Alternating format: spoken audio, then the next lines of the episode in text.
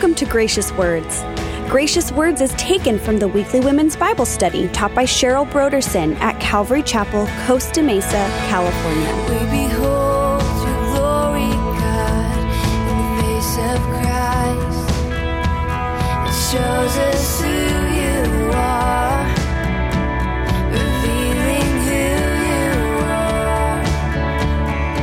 On today's program, we'll look at Moses and see how his faith was refined and tested as he confronted Pharaoh.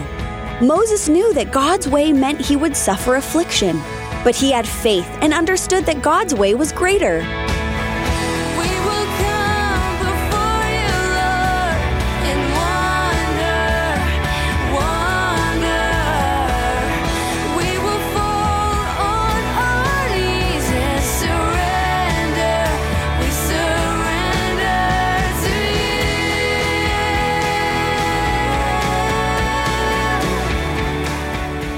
Here is part two of Cheryl's message titled The Cost, Crucible, and Crown of Faith. put him in the Nile River, and then the very house that she was hiding him from is the very house that he was taken into, raised in, and protected by. Moses' mother and father did this by faith. It wasn't a natural thing to do, it was extraordinary. But they believed that God would protect him. They were not giving him to the Nile.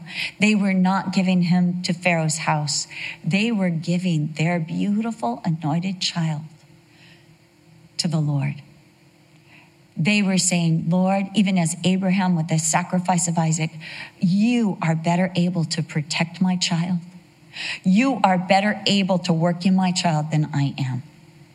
Um, Cynthia Izell and I were in leaders meeting and we were being reminded of the time when our two children were just about as far from Jesus as possible. And we, we began to pray when we realized how far they were. We began to pray together with a group of women for them to come back to Jesus.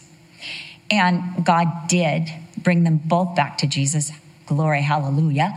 But at the time, I remember Cynthia coming into the prayer meeting saying, I had the best lecture for my son. I mean, God gave me just this eloquent, powerful thing. I was just waiting for him to come home because I was going to give him this lecture. It was so good. And she said, The Lord said, You're not to give him that lecture. You're not to say this. You can pray this, but I don't want you to say this. And she said, Why, Lord? And he said, Because I can say it so much better. And he'll hear me, but he won't hear you. We give our children over to the Lord by faith. Faith. Lord, I birthed this child. I raised this child, but he's making decisions. He's in the wrong house, Lord. He's under the wrong influences, Lord. But he's yours. He's yours. I gave him to you. And I gave him to you to use for your glory. That's what they did by faith. Faith cost Moses' parents the absence of a son, the ability to read him those Bible stories, to remind him when he was 16 to keep him from the ways of Egypt. It cost them. In verse 24, we learn that faith cost Moses prestige, the prestige of being the son of Pharaoh's daughter. In verse 25, we read that faith cost Moses affliction because he associated with the slaves of Egypt, the Jews. Verse 25 again. He made a choice against the passing pleasures of sin. He could have indulged. He could have been part of that great Egyptian society. My dad used to say that the greatest problem with sin is the fact that when it first introduces itself, it is seductive, it is pleasurable. If it didn't have this pleasurable aspect, no one would fall. You know, why do you break a diet? Because the brownie is saying you can have momentary pleasure. I know one friend of mine used to say, hmm, a moment on the lips, forever on the hips. But it's like this slave trafficker. It seduces, it gives pleasure temporarily in order to enslave, impoverish, and withhold. By faith, we understand the true nature of sin. This is only momentary, but faith is an eternal choice. Faith cost Moses all the treasure of Egypt. Verse 27. Moses could have enjoyed the very best Egypt had to offer the, the best housing, the best neighborhood, the best college, the best food as the son of Pharaoh's daughter. Faith cost Moses the wrath of Pharaoh. Moses had to make the hard choice to not be liked, to not be favored, to not be wanted by Pharaoh. He endured the wrath of Pharaoh going back into the court over nine times to say, You must release the children of God. Let my people go. And to invoke the power of God against the rebellion of Pharaoh to God. You know, I don't know about you. I don't like to go places where I'm not wanted. It is the most uncomfortable thing to go to a wedding or a funeral or a meeting where you know you're not liked. And I've had to do that. That's been my experience. Moses had to do that in one of the most powerful places on earth. Faith cost Israel a lamb, verse 28. Those who sacrificed a lamb, who, who took a lamb out of their flock and killed that lamb and covered the threshold of their door with the blood of the lamb, were spared from the wrath of God when God's wrath was visited upon Egypt. Those without the blood of the Lamb suffered a greater loss, the loss of the firstborn child, destruction of their firstborn. Faith cost Israel discomfort and drama. Verse 29 they had to leave Egypt, they were pursued by Egyptian armies, and they had to walk through the Red Sea. I was going through a trial. It was bad. Have you ever had a trial and the moment you pray, it gets worse? And you're like, wait, I prayed, so let's get better. So you pray again, and then it gets like worse, and you're like, Lord, am I praying the wrong way, or am I not to pray at all? And the Lord says, just keep praying, just keep praying, just keep praying. But I was going through a trial, and it kept getting worse. And I remember Dave Sylvester called me on the phone, and I just told him everything. He, he, you know how it is. People just call you at the wrong time. I don't care if you're with Progressive Insurance. You need to hear what I'm going through right now. I don't care what you're selling. Let me tell you what's going on. And he happened to call at that moment. And he starts laughing, which was not appreciated. And he said to me, Oh, Cheryl, don't you know God always builds the drama? You know, God is the best storyteller. His stories, and our stories become His story, are full of plot twists and suspense and drama. So that the deliverance is so great, so noticeable, that we never, ever forget. And again, we're told over again that these all received a good testimony. It gives us a story to tell. 48 Hours used to have certain programs that were different than, than the regular ones of finding the murderer, but they were called Live to Tell About It. And it was people who went through these incredible things and then gave the story and how they survived. And it's like all these like amazing survival stories. But that's what we get the live to tell about it. I made it through this. I walked through the Red Sea. Others tried to come through. Their wheels got stuck. They had better chariots, better equipment. They were aggressive. They were fast. I was slow. But they got rutted and they drowned in that same trial that I just walked through to the other side by faith. By faith. Faith cost Rahab her identity, her former lifestyle, her city, her home. Faith always involves a costly choice. Always. Faith also always contains a crucible. And the crucible is the refining of our faith. Faith that is never tested is worthless. I grew up in the home of Chuck Smith. My nightly routine was my father coming in, sitting on my bed, telling me a Bible story, and then praying with me overnight. We made up our own prayer that we repeated. None of that, now I lay me down to sleep stuff. No, I came up with my own prayer, and my dad memorized that prayer and he would say it and I would repeat it after him every night. Do you know something crazy?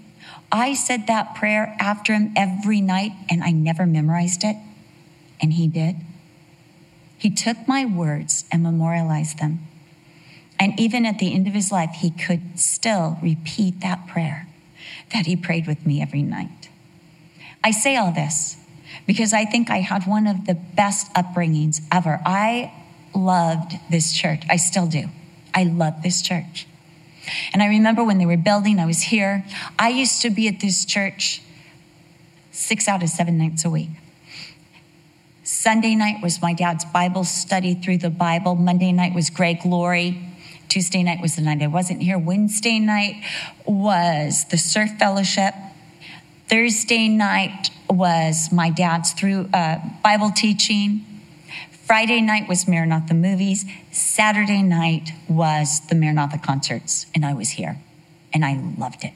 I loved it. This was the place where the cute guys were and the word of God was spoken. It was the combo for me. I have to say, it was the combo. But when I went away to college, to a Christian college, they brought up objections to the Bible that I never heard in all my years in public school. Never was I so challenged as I was at a Christian college where the New Testament professor started us out with the canonization of the Bible. Can you really trust it? And what he did is he tried to plant seeds of doubt about how we got the scriptures because once you doubt how we got the scriptures, you're going to doubt the scriptures. So this is what he did. Hath God said. Sound familiar? It's exactly what Satan said to Eve in the Garden of Eden. Hath God said? Then he denied the power of God because I was always taught that you either obey the word or you will die spiritually. And this professor had the audacity to say, You will not die. And then he said, I can tell you what things Jesus actually said and what he didn't say, what Jesus actually did and what he didn't do. The word of God, it's not trustworthy. You have to lean on me. I was so angry. And the rest of the kids are like, Yes, sir. Yes, sir. You know, like lemmings going off a cliff. And I was like, No, no, no, no, no, no, no, no. This is wrong. I called my dad Tell me about the canonization. And that's when he introduced me to Don Stewart, who would call me every week and say, All right, Cheryl, what's your Bible question for today? So, see, he got his start for pastor's perspective by me. I was asking the questions. And that's when my faith My faith, even though I was at such a shaky point, that my faith began to be refined. I was melted down. I was thrown around. I was pressed out of measure. I had a doubt and another doubt. And I remember looking up at night and saying, God, are you real? Can you be trusted? Is this your word of God? And I came out. I, I left that college. I went to UCI knowing that Jesus Christ was Lord, and this is undoubtedly the authoritative, true, absolute word of God, which I could build my life on. Test it. This is what Peter says in 1 Peter 1 6 through 9. In this you greatly rejoice, though now for a season, if need be. That word if is actually since it is necessary. Better translation. You have been grieved by various trials, that the genuineness of your faith be much more precious than gold that perishes, though it is tested by fire, may be found, don't you like that? Fire. I've never said it like that before, but it was fun. Though it is tested by, say it with me, fire. Some of you did, and it was fun. Some of you missed out on a really good time may be found to praise, honor, and glory at the revelation of Jesus Christ, whom having not seen you love. Though now you do not see him, yet believing you rejoice with joy inexpressible and full of glory, receiving the end of your faith, the salvation of your souls. True faith will always be tested. Faith that is never tested by doubt or deficits or difficulties, disasters, disease, or denunciations is not faith. Faith will always be tested. There will always be a crucible. There will always be a test. There will always be a place to choose what Jesus says, to walk in what the promises of God, as opposed to unbelief, as opposed to falling prey. There will always be a crucible, always. George MacDonald, a famous English writer, once said that an honest doubt is one of the greatest steps to genuine faith. Your faith needs to be strong enough to stand up to the doubts and questions of this world and say, I believe. I know in whom I have believed. And I am fully persuaded that he is able to keep that which I have committed to him until that day. It is by the crucible of faith that our faith is turned to something greater than gold, something imperishable, something invaluable. It is not wishful hoping.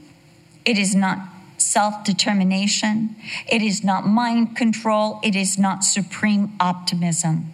Real faith, faith that is much more precious than gold, will always contain a crucible, a time of testing. Moses went through the crucible of rejection, reproach of the Messiah, Passover, God's wrath, the Red Sea surrounded by mountains with enemies bearing down.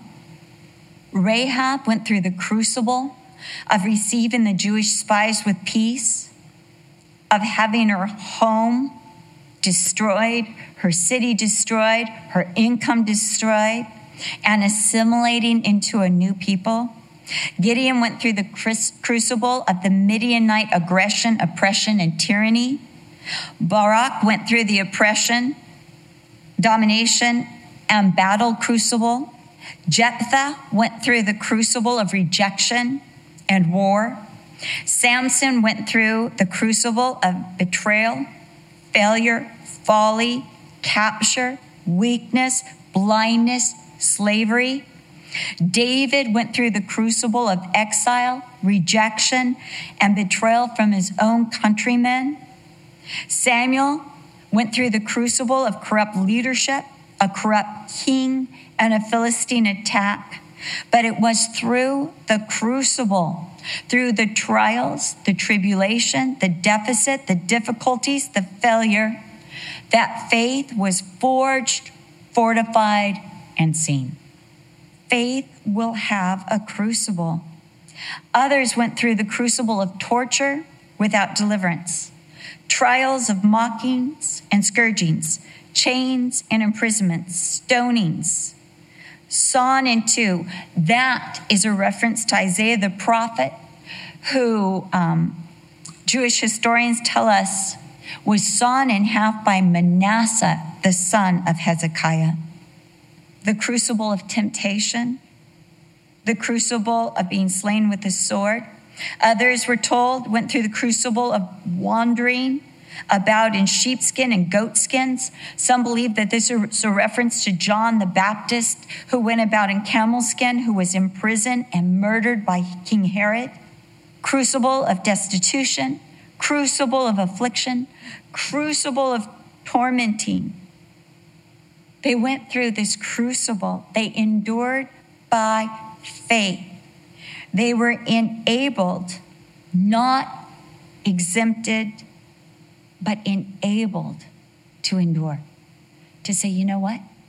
As Shadrach, Meshach, and Abednego said to Nebuchadnezzar, this scary, scary man who had a fiery furnace right there, they said, Nebuchadnezzar, our God is able to deliver us from your fiery furnace, but even if he doesn't, we will not worship you nor the gods that you have set up we will only worship the Lord our God.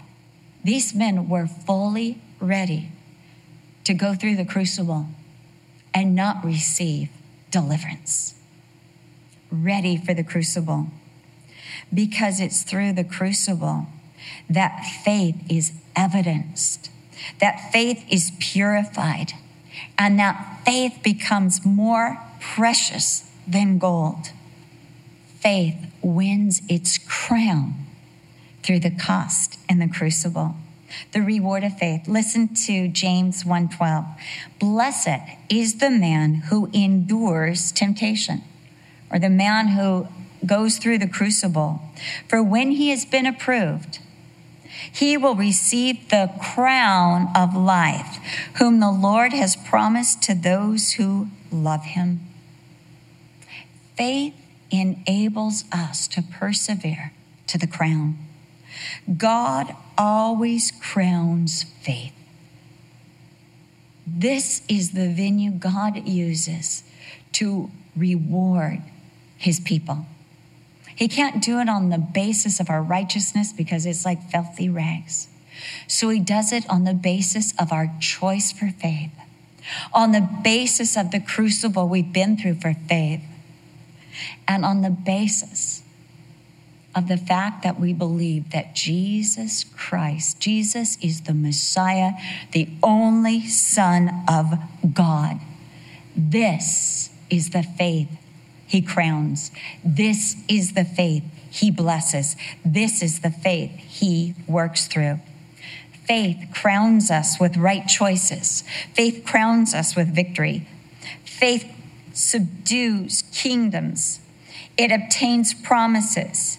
It stops the mouths of lions. These are the crowns of faith.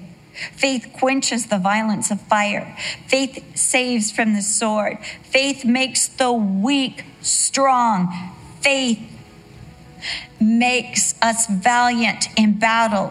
Faith turns to flight the enemies of armies. Faith raises the dead to life, and faith endures testing, trials, and the crucible of faith. Faith always contains a crucible, and the crucible is the refining of our faith. Faith that is never tested is worthless. Moses had to make the hard choice to not be liked, favored, or wanted by Pharaoh. He endured his wrath, having to go to his court over nine times to say, Let my people go and to invoke the power of God against his rebellion. Moses had eyes of faith that could see him who is invisible, and he understood that God was far greater than Pharaoh and anything he could do. We hope you have been blessed by today's Bible study. For more information about the Gracious Words radio program and the teaching ministry of Cheryl Brodersen, please visit our website at graciouswords.com. Coming up next time on the Gracious Words program, we'll continue our look at faith as we continue our series, Our Great Faith, in the book of Hebrews with Cheryl Brodersen. We do hope you make plans to join us. Again, for more information, please visit our website at graciouswords.com. We will come before you, Lord, in wonder, wonder. We will fall on our knees and surrender. We surrender to you. This program is sponsored by Calvary Chapel, Costa Mesa, California.